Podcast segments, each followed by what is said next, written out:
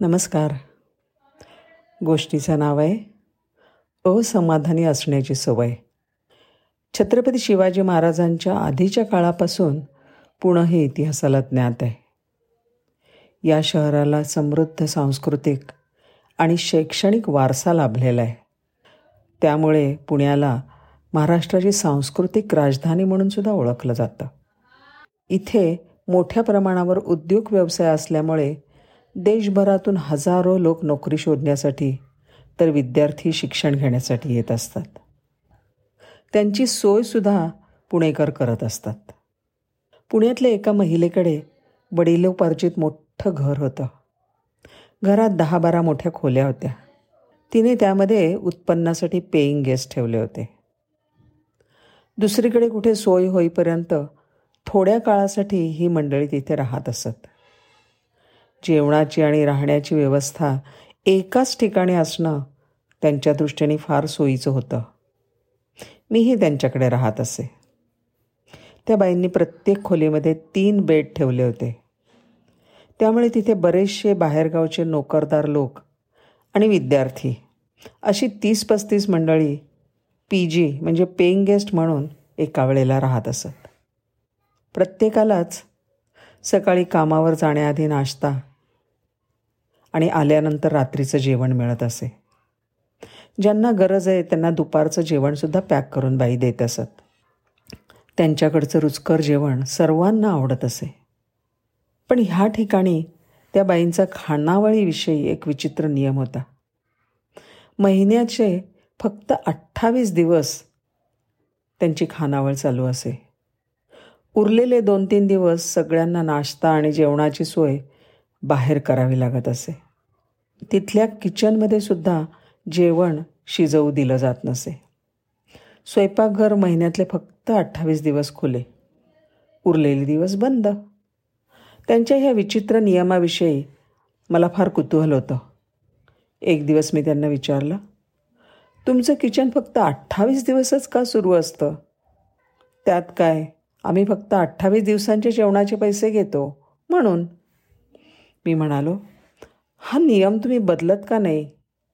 इथे राहणारे विद्यार्थी त्यांच्याकडच्या तुटपुंज्या पैशात हे दोन तीन दिवसाचं कसं भागवायचं ह्या चिंतेत असतील.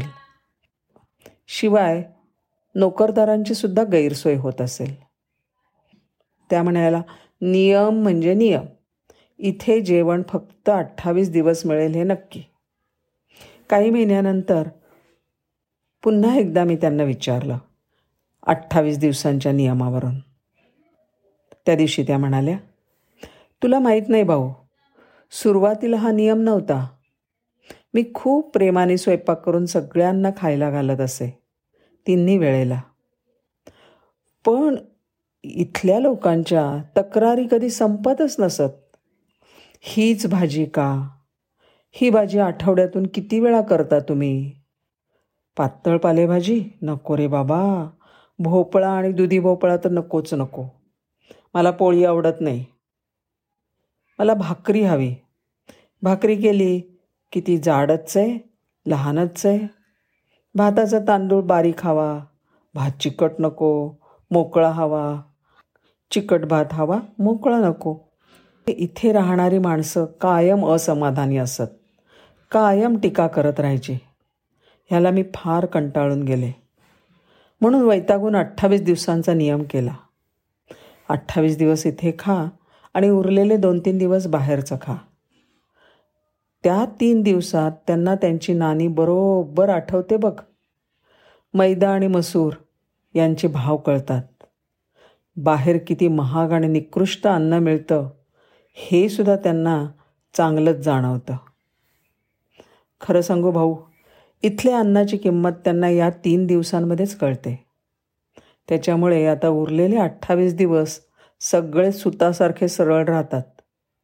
त्या म्हणाल्या मला असं वाटतं सगळ्या सुखसुविधा दिल्या की लोकांना अजून अजून हवं असतं. मिळणाऱ्या प्रत्येक गोष्टीत त्यांना नेहमीच काही ना काहीतरी उणीवा दिसतात. आणि त्याविषयी सतत दुसऱ्याला उद्वेगजनक असं ते बोलत राहतात. सुखसोयी तर सगळ्या वापरतात पण त्याचा आनंद घेत नाहीत आणि दुसऱ्याला घेऊ देत नाहीत. नुसती असमाधानी वृत्ती. त्याच्यावर हा उपाय मी शोधून काढला बघ. आता कळलं का? इथली मेस तीन दिवस बंद का असतं ते? मी विचारात पडलो आणि म्हटलं त्या माऊलीचं म्हणणं खरंच होतं की? सहज मिळत गेलं की माणूस जास्तीत जास्त असमाधानी होतो आणि तक्रारदार होतो हे मी अनेक ठिकाणी अनुभवलं होतं. थोडे दिवस बाहेरची हवा चाखली की किंमत कळते आपल्याला मिळत असलेल्या सुविधांची. धन्यवाद.